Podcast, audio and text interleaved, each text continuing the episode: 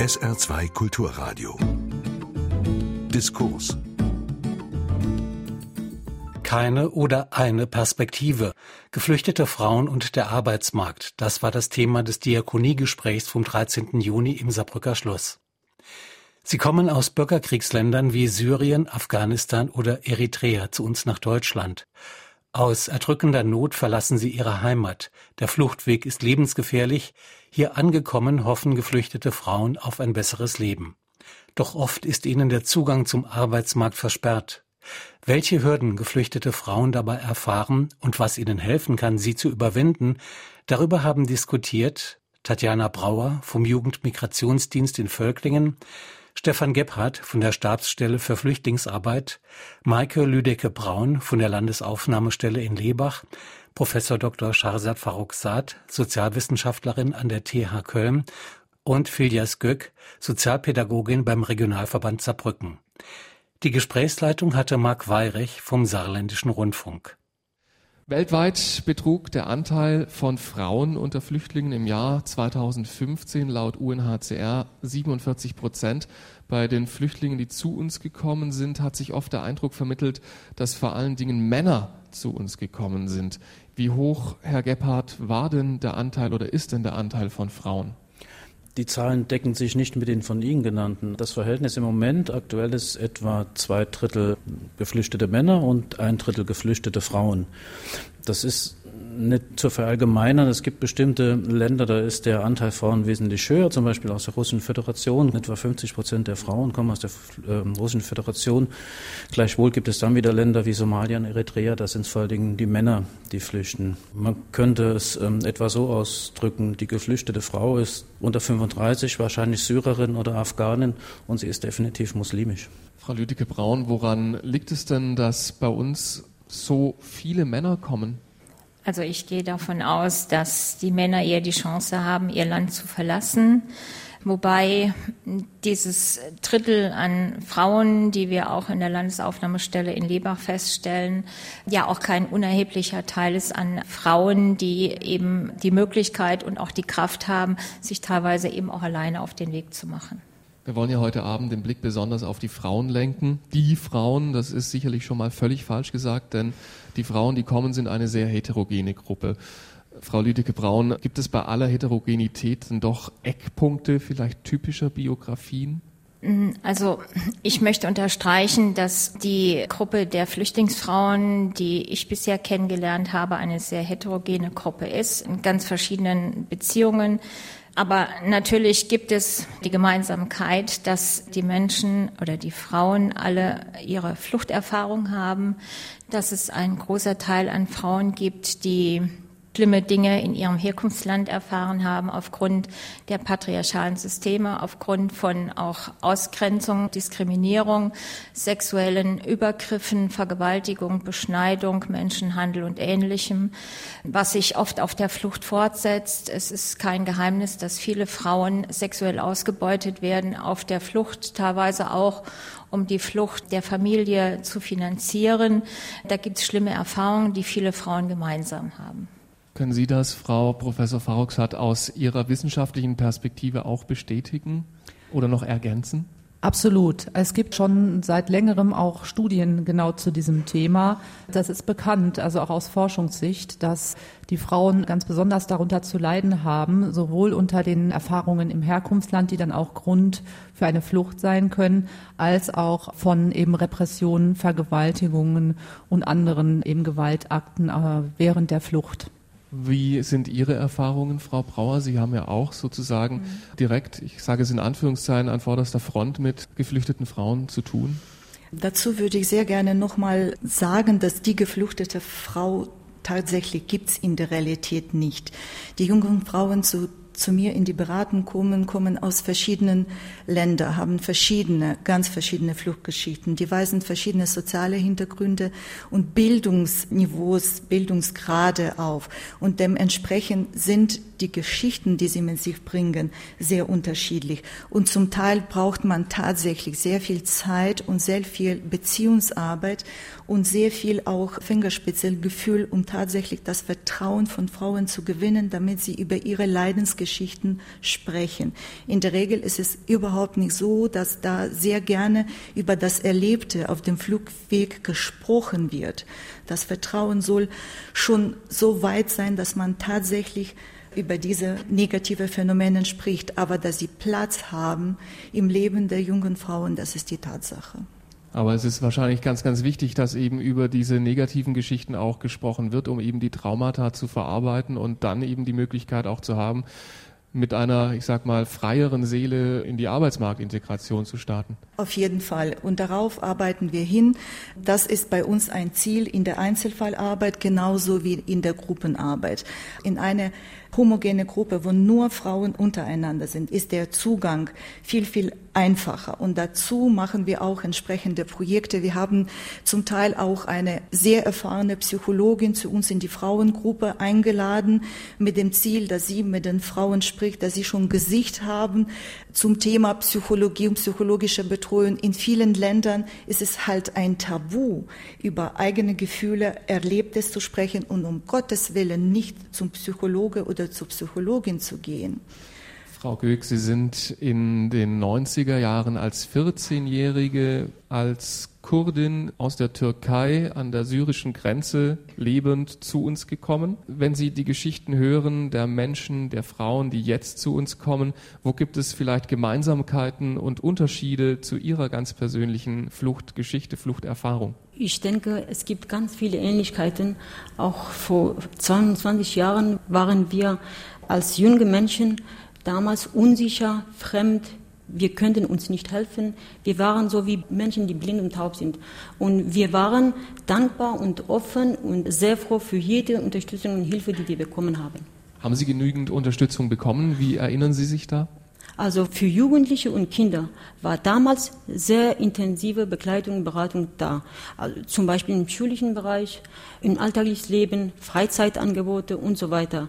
Aber ich bin der Meinung, dass die Eltern wurden nicht integriert und nicht genug unterstützt. Hat sich da in der Zwischenzeit genug getan? Ich hoffe.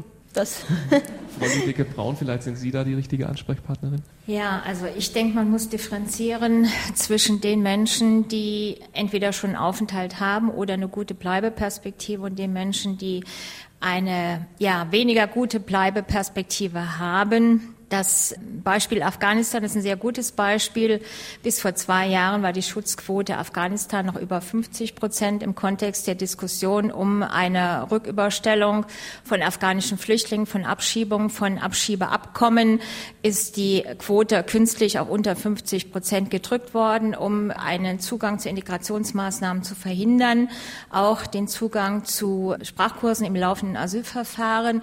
Das alles hat natürlich auch Konsequenzen hat Konsequenzen für die Erwachsenen, die keinen Zugang zu Arbeitsmarkt, keinen Zugang zu verschiedenen Integrationsmaßnahmen haben. Kinder hingegen haben ja eine Schulpflicht. Das heißt, sie haben einen Zugang zu schulischen Maßnahmen, außerschulischen Maßnahmen, aber es bleibt dann eben an den Eltern hängen, die eben weniger Chancen haben. Das muss also ganz dringend überdacht werden. Gerade das Thema Afghanistan ist ja auch in aller Munde, auch im Hinblick äh, ja auf die Frage der Steigerung der Schutzquote und eines Abschiebestopps. Aber das sind alles Dinge, die wir seit über 20 Jahren diskutieren. Zugang zu Integrationsmaßnahmen von Menschen im laufenden Asylverfahren. Es hat sich eben ein bisschen was verändert, aber natürlich nicht ausreichend. Von daher sind Erwachsene immer noch im Vergleich zu Kindern im Nachteil, weil für die eben auch gewisse Maßnahmen verwehrt bleiben.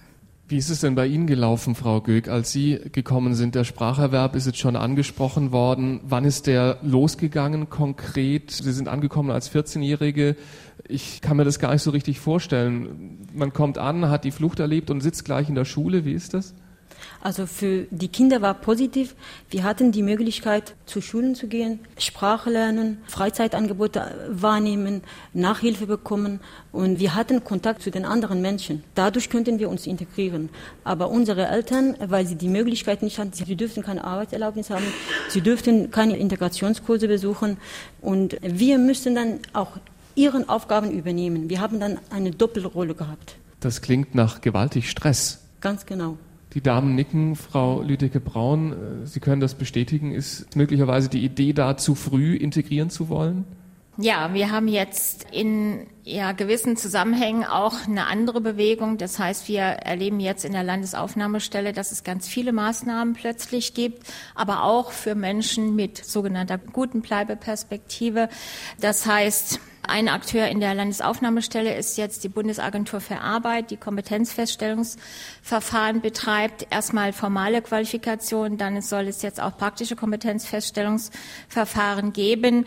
Wir stellen fest, dass die Menschen, die zu uns kommen, damit ein Stück überfordert sind, denn das alles passiert ja in den ersten zwei, drei Wochen, wenn sie ankommen. Das heißt, sie sind konfrontiert mit einer neuen Lebenssituation, mit der Landesaufnahmestelle, mit einer fremden Umgebung. Alles ist fremd. Man muss ins Asylverfahren. Die Anhörung findet ja in kürzester Zeit statt. Das heißt, man muss auch ja sehen, dass man auch sich im Asylverfahren ich sag mal, so darstellt, also seine Gründe so formuliert, wie sie eben auch sind, damit es auch zu einer Anerkennung kommt.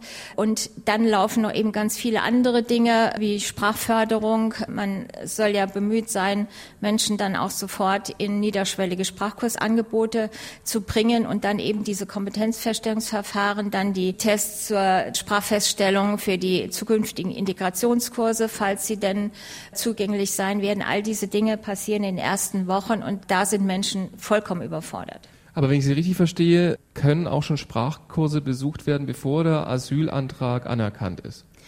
Also in der Landesaufnahmestelle bieten das Diakonische Werk und die Caritas niederschwellige Sprachkursangebote an für Menschen, die keine Anerkennung haben. Wir differenzieren für uns nicht zwischen Menschen, die eine gute oder schlechte Bleibeperspektive haben, die im sogenannten Dublin-Verfahren sind oder ähnliches. Wir denken im Kontext von Fördermöglichkeiten, alle Menschen auch eine Förderung zukommen zu lassen, die eine Förderung möchten. Ich denke, keine Förderung ist da verloren. Auch wenn ein Mensch nach Spanien abgeschoben wird, ist es nicht schlecht, wenn er in den Genuss eines gewissen Spracherwerbes kommen konnte. Da geht es ja auch um Tagesstrukturierung, da geht es um Anerkennung, um, um viele andere Dinge. Von daher sind solche Angebote wichtig, aber wenn es dann um andere Dinge geht, die dann auch irgendwie verpflichtend werden, dann kommt natürlich schon Stress auf.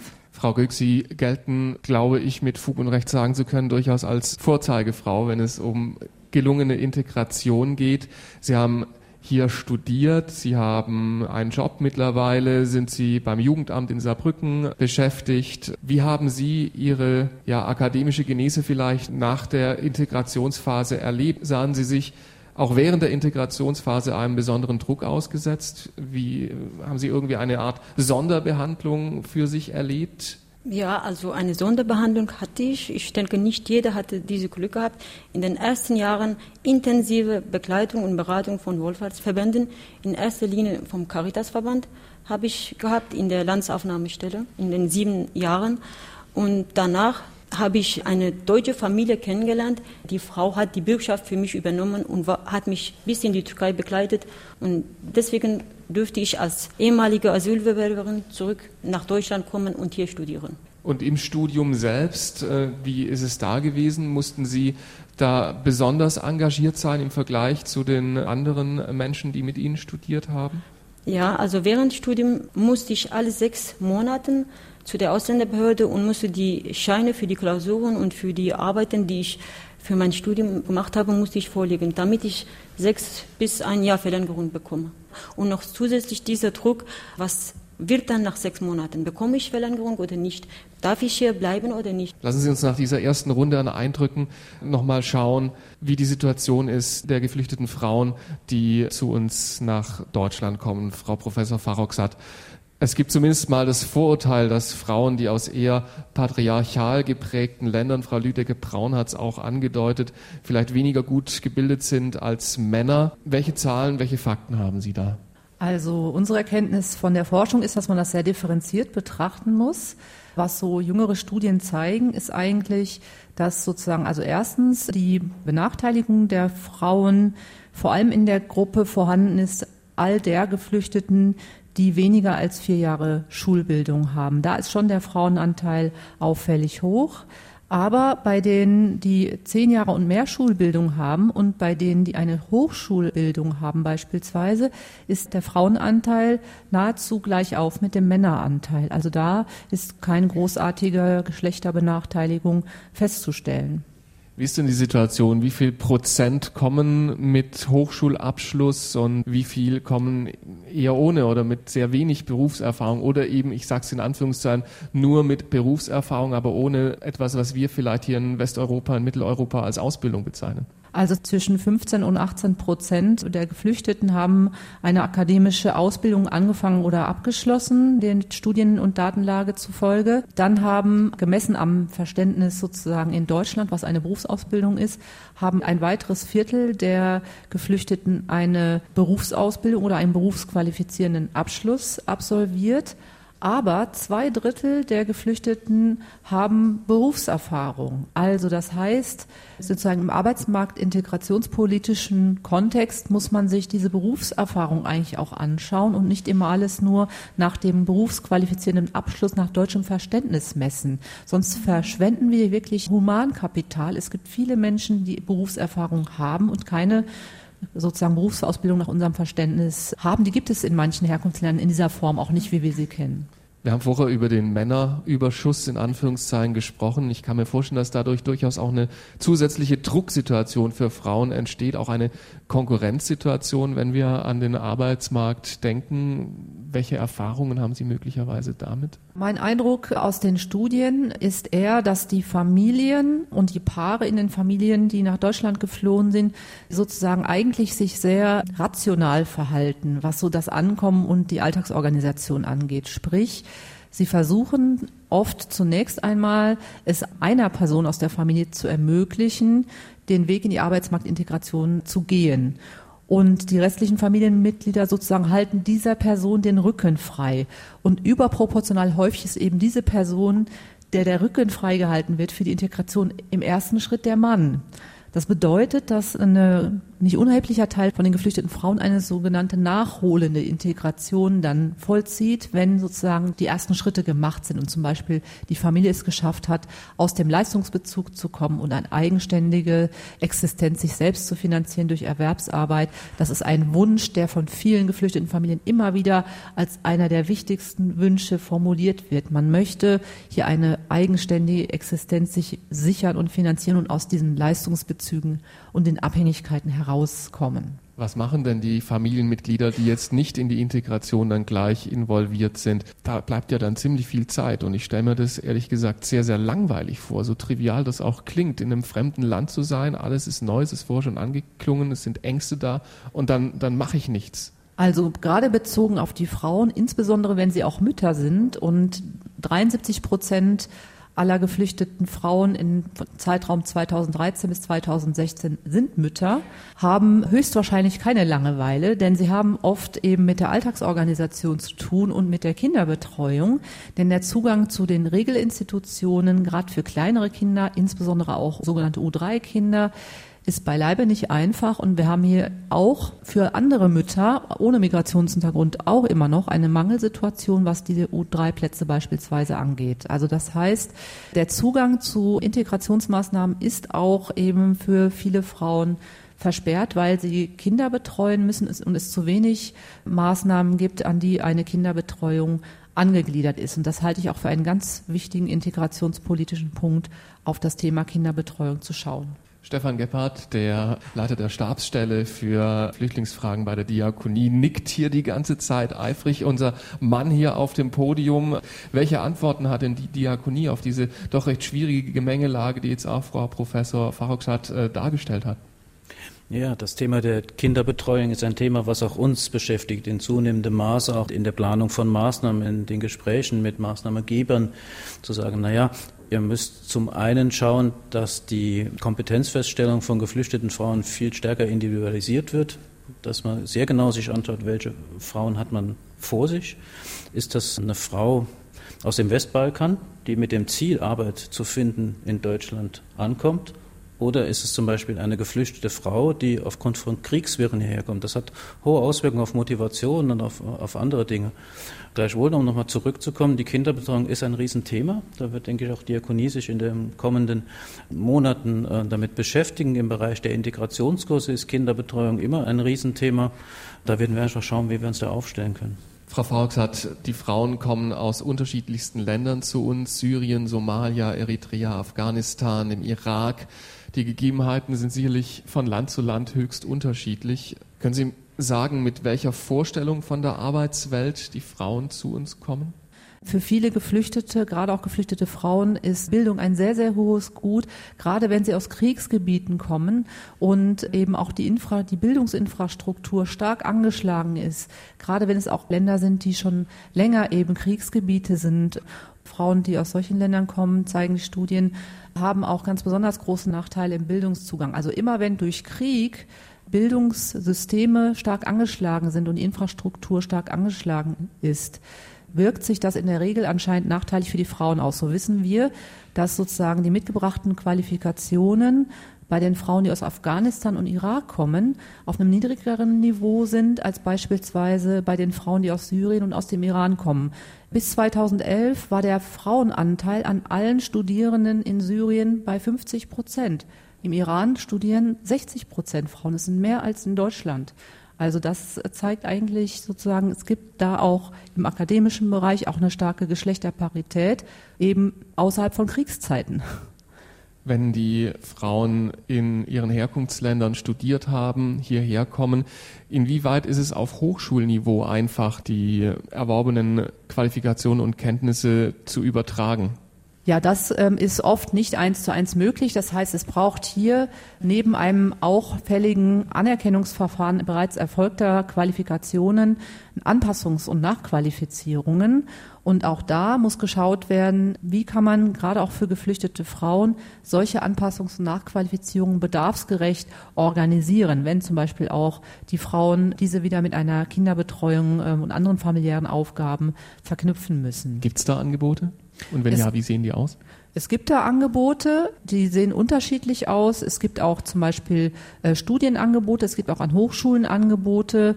Also es gibt die Möglichkeit, dann eben auch die bisher erfolgten Bildungsqualifikationen oder Berufsqualifikationen erstmal anerkennen zu lassen und dann bei den Hochschulen in Deutschland beispielsweise zu schauen, welche Angebote zu welchen Studiengängen machen sie, die möglichst eben reibungslos einen Übergang ermöglichen. Aber man muss dazu sagen, die Hürden sind relativ hoch. Also es geht darum, dass zum Beispiel Sie natürlich ein Spra äh, Deutschsprachniveau auf C1 haben müssen. Dann müssen Sie erstmal die Möglichkeit gehabt haben, bis zu diesem Sprachniveau auf C1 die Kurse finanzieren zu können oder diese Kurse durchlaufen zu können. Und es gibt beileibe nicht flächendeckend in Deutschland C1 Deutschsprachkurse. Und dann noch kommt noch die Frage dazu, wie finanzieren Sie Ihr Studium? Das ist für viele eine offene Frage. Wie sieht es aus mit den Menschen, die mit einfacheren Berufen oder eben nur Berufserfahrungen zu uns kommen, ohne abgeschlossene Ausbildung? Welche Möglichkeiten gibt es hier, entsprechend die Vorqualifikationen anerkennen zu lassen? Da glaube ich, ist wirklich noch großer Handlungsbedarf. Also es gibt so einzelne Projekte im Modellstadium, wo versucht wurde, auch Qualifikationsfeststellungsverfahren zu entwickeln für solche Kompetenzen, die über Berufserfahrung erlernt werden, durchaus schon mit positiven Effekten. Und solche Projekte müssen eigentlich meiner Meinung nach in die Fläche gehen. Also da gibt es schon gute Erfahrungen, solche Qualifikationsfeststellungsverfahren zu machen. Und wenn die sozusagen ein Stück weit auch Schule machen, dann erhöht sich natürlich die Möglichkeit, auch für die Berufserfahrenen, die jetzt keine im deutschen Sinne Berufsqualifikation haben, zügiger sich in den Arbeitsmarkt integrieren zu können. Also gerade jetzt auch mit Blick beispielsweise auf handwerkliche Berufe oder wir wissen ja auch, es gibt viele Berufsbereiche, wo wir sehr viele offene Stellen haben. Also beispielsweise im Bereich Gesundheit und Pflege da wäre es doch sehr naheliegend, da sozusagen gezielt zu versuchen, die Geflüchteten zu unterstützen, auch solche äh, Berufsqualifikationen zu erwerben oder anzupassen. Denn wir wissen auch, es gibt recht viele Geflüchtete, die schon auch Qualifikationen in Gesundheitsberufen mitbringen. Frau Brauer, Sie arbeiten hier vor Ort im Saarland. Gibt es hier genügend Möglichkeiten, auf diesem Arbeitsmarkt Fuß zu fassen, wenn denn dann der Asylantrag durch ist und vielleicht erste sprachliche Fähigkeiten erworben wurden? Mhm. Aus unserer Sicht es ist schon viel getan worden. Es muss allerdings noch mehr getan werden, damit die Kinder und Jugendliche, die in Schulen als Quereinsteiger ankommen, mehr Unterstützung bekommen, noch intensiver. Insbesondere handelt es sich um die Kinder im Alter von 15, 16, 17, 18 Jahren. Die Unterstützung muss intensiver sein, weil es kann eine Gefahr entstehen, dass die Kinder einfach ihre ein Jahr, zwei Jahre in der Schule absitzen und dann die Schule ohne einen Bildungsabschluss verlassen müssen, dadurch, dass sie schon Schulpflicht abgeleistet haben. Und momentan, was ich ganz problematisch finde, ist bei uns im Saarland, ist fast nicht möglich, einen jungen Mann oder eine junge Frau in die Schule zu bringen, wenn man das 18. Lebensjahr vollendet hat. Es geht, aber wenn man in eine zum Beispiel Sozialpflegeschule oder Handelsschule geht, nachdem bestimmte schulische Abschlüsse aus dem Herkunftsland durch das Kultusministerium anerkannt wurden. Zugang zur Fachoberschule ist möglich. Oberstufengymnasium ist auch über 18 Jahre Zugang möglich ist muss allerdings berücksichtigt werden, dass die sprachliche Kenntnisse schon entsprechend sein müssen. Aber für die Plätze im BGJ, im BVJ, es ist wirklich hoffnungslos. Und was die berufliche Eingliederung anbelangt von den Chancen, hätte ich gerne wirklich betont, dass man vor allem die besondere Situation von geflüchteten Frauen immer im Blick haben soll. Im Gegensatz zu den Frauen, die im Rahmen von anderen Zuwanderungs- und Migrationsformen nach Deutschland kommen und bei denen schon das Erwägen von beruflichen Chancen zwischen dem Herkunftsland und dem Aufnahmeland ein tatsächlich bewusster Bestandteil des Migrationsprozesses ist, ist bei geflüchteten Frauen steht zunächst Flucht auf dem Vordergrund. Und sie wissen überhaupt nicht, ob sie auf dem Fluchtweg überleben. Zumal sie wissen gar nicht, in welchem Land kommen sie dann an. Erst nach dem Ankommen, wo die ersten Schritte getan sind, gewinnt tatsächlich die berufliche Integration mehr und mehr an Bedeutung und auf keinen Fall mangelt es sich hier an der Motivation. Wir müssen vielleicht ganz kurz nochmal diesen Begriff des Jugendmigrationsdienstes in mhm. Völklingen, bei dem Sie arbeiten, aufgreifen. Es ist ein vielleicht etwas irreführender Name, zumal Sie jetzt eben auch von Schülerinnen und Schülern äh, gesprochen mhm. haben. Ich bin mit meinen 33 Jahren fast noch zu Ihrer Klientel äh, gehörend, ja. Äh, denn die Jugend geht bei Ihnen bis 27, wenn ich es ja, richtig weiß. Genau. Ja. Mit welchen Plänen, mit welchen Träumen kommen denn die Frauen zu Ihnen? Ganz, ganz unterschiedlich. Genau vielfältig, wie die Lebensgeschichten, Fluchtgeschichten sind, genau so vielfältig und unterschiedlich sind Erwartungen an das Leben in Deutschland. Eine junge, gut ausgebildete junge Frau aus dem Irak, die einen Abschluss im Rechtswissenschaft mitbringt, hat andere Pläne als eine junge Frau jesidischen Glaubens, die mit ihrem Ehemann und drei Kinder aus dem Irak gekommen ist und keine Möglichkeit hatte, Schule zu besuchen. Also die total unterschiedliche Erwartungen. Und vielleicht an der Stelle wäre es angebracht zu sagen, dass die Frauen sollen nicht nur nach deren beruflichen Leistungen wertgeschätzt werden. Die Frauen, die ihre Kinder erziehen, erfüllen einen ganz wichtigen Bildungsauftrag und sorgen dafür, dass die zweite Generation von Menschen, die hier geboren oder als kleine Kinder gekommen sind, wirklich eine Zukunft bekommen. Im Jugendmigrationsdienst begleite ich auch junge Frauen in der sogenannten zweiten Generation geflüchteter Frauen. Ihre Mütter sind aus der Türkei auf Fluchtwege nach Deutschland gekommen. Die sind bis jetzt zum Teil analphabetisiert. Aber sie haben dermaßen von klasse Arbeit geleistet, indem sie alle Kinder in ihren Familien zu den Bildungs- und Berufsabschlüssen geführt sind. Und die benötigen auch Anerkennung. Und diesen Fehler brauchen wir auch jetzt nicht mehr zu machen. Und genauso brauchen auch diese Frauen Unterstützung. Vielleicht nicht arbeitsmarktbezogen, aber soziale Partizipation, Anerkennung muss doch gewährleistet werden. Und dafür lege ich einen sehr großen Wert.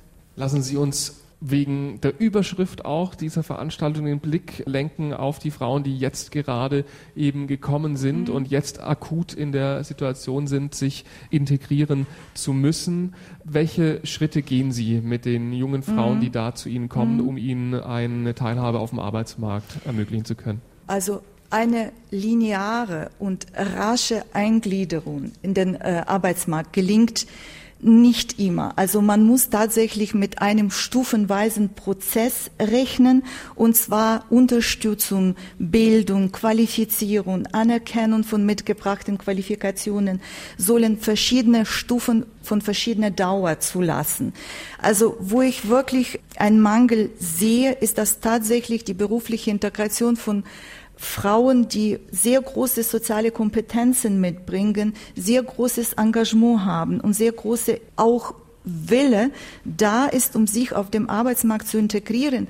Sie bringen allerdings keine formelle Abschlüsse mit. Ich denke jetzt an zwei junge Frauen aus Somalia, die keine Gelegenheit hatten, Schule zu besuchen. Die sind da, die erlernen die Sprache. Was dann? Sie weisen wirklich eine riesengroße Lücke im Wissen, was schulische Entwicklung anbelangt.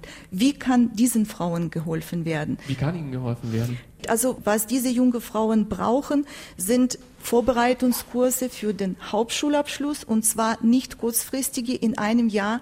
Es ist nicht realistisch, eine Person, die nie in der Schule war, auf einen Hauptschulabschluss zu führen. Diese Maßnahmen sollen tatsächlich mindestens zwei Jahre aus meiner Sicht als Praktikerin beinhalten, sogar vielleicht mehr. Ansonsten sind die Frauen zum Scheitern und dann zu Langzeitarbeitslosigkeit oder wirklich niederbezahlte Jobs vorprogrammiert. Frau Gülk, Sie nicken gerade eifrig. Von welchen Arbeitsmarktintegrationsprojekten haben Sie, vielleicht auch Ihre Eltern denn profitiert, als Sie vor 22 Jahren zu uns gekommen sind? Also wenn ich jetzt dran denke, was meine Mutter als Analphabetin, die ist jetzt über 60 Jahre, was sie alles für uns getan hat, obwohl sie nicht in der Schule war, hat alles Mögliche gemacht, damit ihre Kinder, wir waren sieben Kinder insgesamt, damit ihre Kinder Berufe erlernen und Schulen besuchen.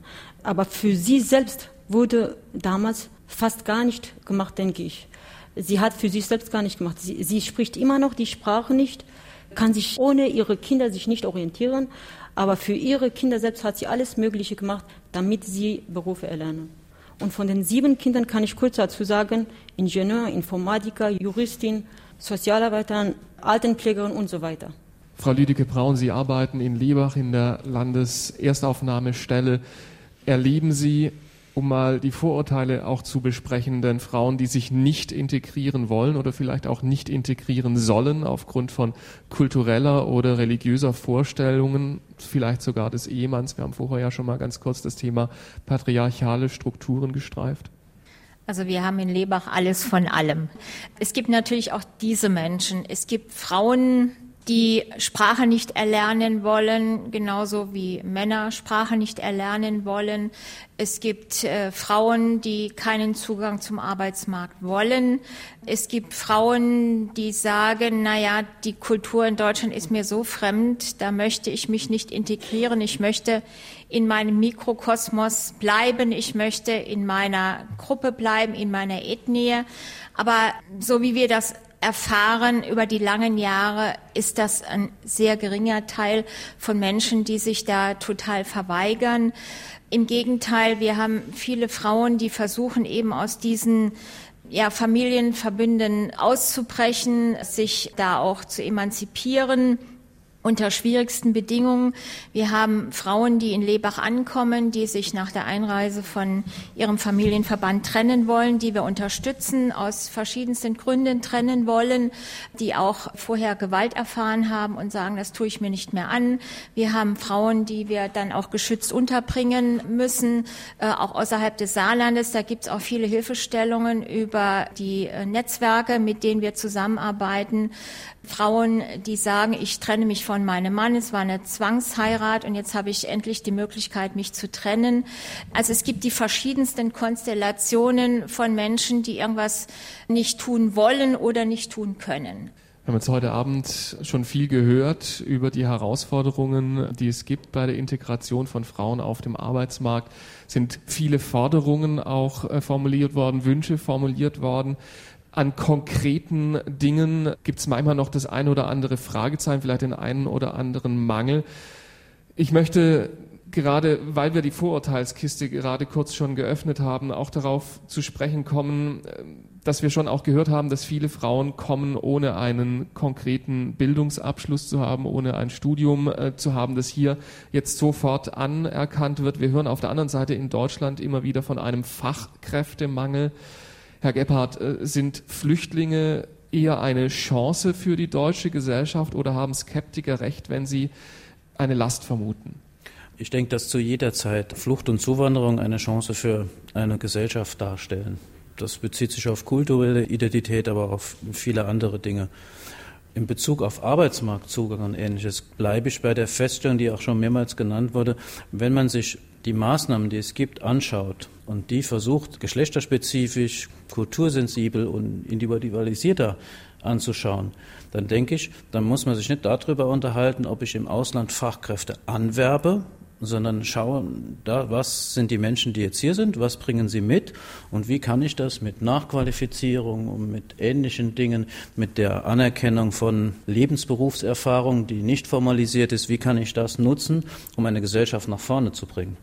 Das schließt nicht aus, dass bestimmte Berufsbereiche über Fachkräfteanwerbung im Ausland geschehen kann. Aber ich glaube, das Fund, was die Menschen mitbringen in Bezug auf Motivation, in Bezug auf eine Arbeitsleistung, die schon oft im Praktika erkennbar ist, das ist nicht zu unterschätzen. Und da muss man schauen, wie das mit Maßnahmen der Agentur, der Jobcenter oder auch mit Maßnahmen, die bei Träger selbst entwickelt werden, einfach in Einklang zu bringen ist. Wie würden Sie die Frage beantworten, Frau Professor Faraxat? Ich würde ebenfalls sagen, dass Migration und Flucht eine Chance für unsere Gesellschaft ist. Und es ist sogar so, dass Bevölkerungswissenschaftlerinnen und Wissenschaftler ausgerechnet haben, dass wir in Deutschland Zuwanderung brauchen, und zwar in erheblichem Maße jedes Jahr, wenn wir bis 2050 unser Bruttosozialprodukt hier halten wollen, auf dem Stand, auf dem wir das jetzt haben. Wir sind eine schrumpfende Bevölkerung. Das wird auch viel diskutiert in Deutschland. Und ich frage mich auch manchmal, warum wird das nicht besser zusammengebracht mit dem Thema der Migration und Flucht? Das spricht doch alles dafür, diese Potenziale auch zu ähm, erschließen, die dann hier sind. Und natürlich braucht jemand, der irgendwie keine Gelegenheit hat, im Herkunftsland eine Schule zu suchen, eine andere Unterstützung als jemand, der mit einem Hochschulabschluss hier nach Deutschland kommt kommt. Aber da geht es nur um die Frage des Wie. Also das heißt, wie, wie äh, entwickelt man Konzepte, um all diesen heterogenen Gruppen gerecht zu werden und nicht um die Frage gut oder schlecht oder Last oder Chance, würde ich sagen. Ich würde gerne Ihre Worte als erstes kleines Schlusswort nehmen und das Mikrofon an Sie im Publikum weitergeben. Gibt es denn bis zu dieser Stelle Fragen? Ich möchte dezidiert auch nach den Erfahrungen der ersten Runde der Diakoniegespräche um Fragen bitten die Dame in Rot, vielleicht können Sie sich ganz kurz mit Ihrem Namen vorstellen. Katrin Bergenthal, Entschuldigung, ich bin etwas krank. Gute Besserung. Ähm, bin selbst in der Flüchtlingsberatung tätig. Ist eigentlich weniger eine Frage als zwei Hypothesen, die ich mal in den Raum stellen möchte, was die Unterschiede der Arbeitsmarktintegration von Frauen und Männern, also geflohenen Frauen, geflohenen Männern betrifft. Das eine ist, glaube ich, das Thema Sprache wurde ja schon öfter gesagt, die Abhängigkeit der Berufswünsche und Berufsfähigkeiten auch, der geschlechtsspezifischen Berufswünsche und Berufsfähigkeiten von der Sprachkompetenz. Also kurz gesagt, gerade am Einstieg der Berufstätigkeit ist es ja so, dass da oft körperliche Tätigkeiten im Vordergrund stehen, wenn ich eben noch nicht so die Sprache kann. Also sprich der Mann, der auf dem Bau eingesetzt wird, als mal ein Bild. Und auf der anderen Seite haben Frauen ja Berufswünsche, die dann oft sehr viel Sprachkompetenz erfordern. Also zum Beispiel wollen viele Frauen ja Kinder betreuen. Jetzt ist es so, wenn man hier Pflegemutter sein will oder Tagesmutter, muss man ja zum Beispiel schon sehr, sehr gute Deutschkenntnisse haben. Das heißt, eigentlich müsste man daraus schließen, Frauen müssten tendenziell bessere und schnellere Sprachkompetenzen erwerben. Die, die clever sind, tun das ja auch zum Teil, aber ich glaube, da gibt es tatsächlich einen Zusammenhang auch. Und die andere Hypothese, ist jetzt noch gar nicht thematisiert worden. Das ist, dass wir uns als deutsche Gesellschaft, glaube ich, extrem schwer tun damit, berufstätige Frauen mit Kopftuch zu akzeptieren. Also da ist, glaube ich, weniger den äh, geflohenen Frauen zu helfen, äh, sondern sich mal in den eigenen Kopf zu fassen und zu überlegen, äh, kann man vielleicht das Kopftuch mal als, als das nehmen, was es, was es ist, und einen Schritt davon zurücktreten, einfach die Frau mit ihren Qualifikationen in Vordergrund stellen. Die in der Flüchtlingshilfe tätig sind, tun sich da wahrscheinlich wenig schwer mit, aber das ist eben doch nur ein relativ kleiner Teil der gesamten Gesellschaft. Also da mehr, mehr Diskussion die Öffentlichkeit tragen, ja. Mhm. Sie hatten sich auch noch gemeldet. Jutta Wegener und ich arbeite bei der Stadt Saarbrücken. Und mir ist an einer Stelle, war mir das zu glatt, was Sie gesagt haben, nämlich der Punkt äh, mit der nachrangigen oder der nachgefolgten Integration von Frauen. Ich habe in 2015 war das, als diese BA-Sprachkurse angeboten wurden, hatten wir von der Stadt also auch versucht, das ein bisschen zu unterstützen, dass nicht einerseits Kurse überlastet und andere gar nicht ausgefüllt sind, also so ein bisschen und auch dann gezielt in Unterkünften, die es gab, äh, zu werben für die Sprachkurse, die dann auch in den Unterkünften stattfanden. Und da ist mir halt öfter begegnet, dass die Frauen da, und das habe ich nicht als so, ich halte dem Mann den Rücken frei, schon, aber ich halte dem Mann den Rücken frei und der muss sich um nichts kümmern. Also auch nicht um die Kinder. Es war dann zum Beispiel in einer Unterkunft morgens Sprachkurs, Mittagssprachkurs. Die hatten drei Kinder, die älteste war so 14, 15. Und dann habe ich gesagt, dann kann einer morgens, einer Mittag und der andere kann die Kinder. Ne? Das war dann die Kinder. Ah, nein, die 15-jährige Tochter soll dann die Kinder hüten. Dass der Mann die Kinder hütet, war völlig undenkbar.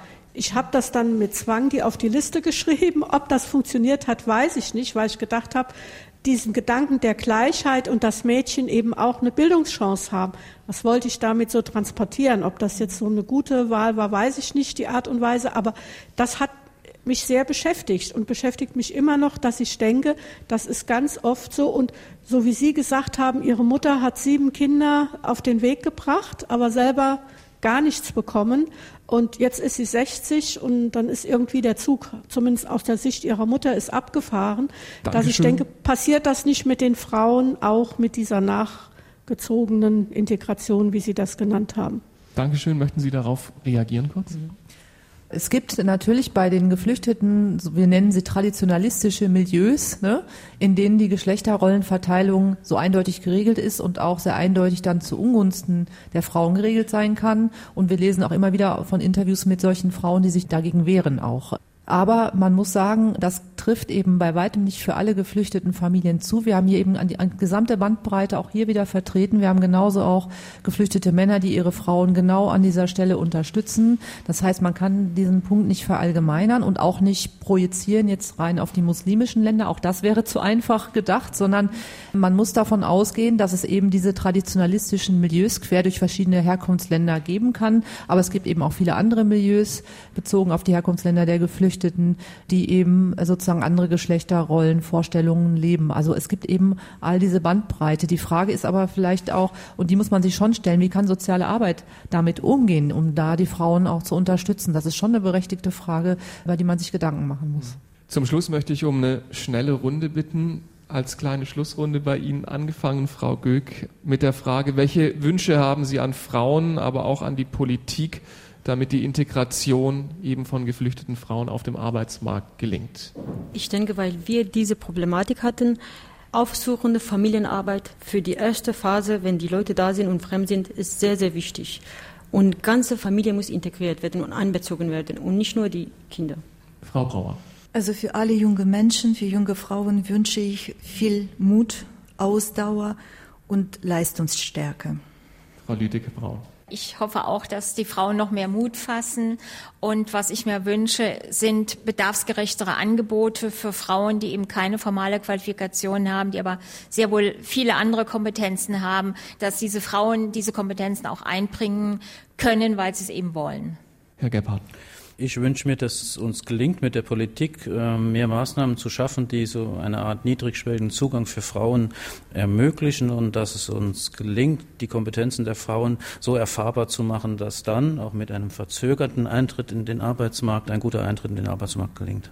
Frau Farrock Ich wünsche mir, dass die Strukturen der arbeitsmarktlichen Förderung noch besser auf die Bedarfe und Lebenslagen der Frauen abgestimmt werden und wirklich auch das Thema der Kinderbetreuung auch bedarfsgerecht und flexibel noch stärker in den Blick genommen wird, weil die brauchen viele Frauen, damit sie auf dem Arbeitsmarkt vorankommen können danke Ihnen ganz herzlich für die wertvollen Einblicke in Ihre Arbeit im Praxisbereich. Ich danke Ihnen für Ihre Visionen. Danke Ihnen, dass Sie sich die Zeit genommen haben, diese Erfahrungen mit uns heute Abend hier zu teilen beim zweiten Diakoniegespräch zum Thema Integration von geflüchteten Frauen auf dem Arbeitsmarkt.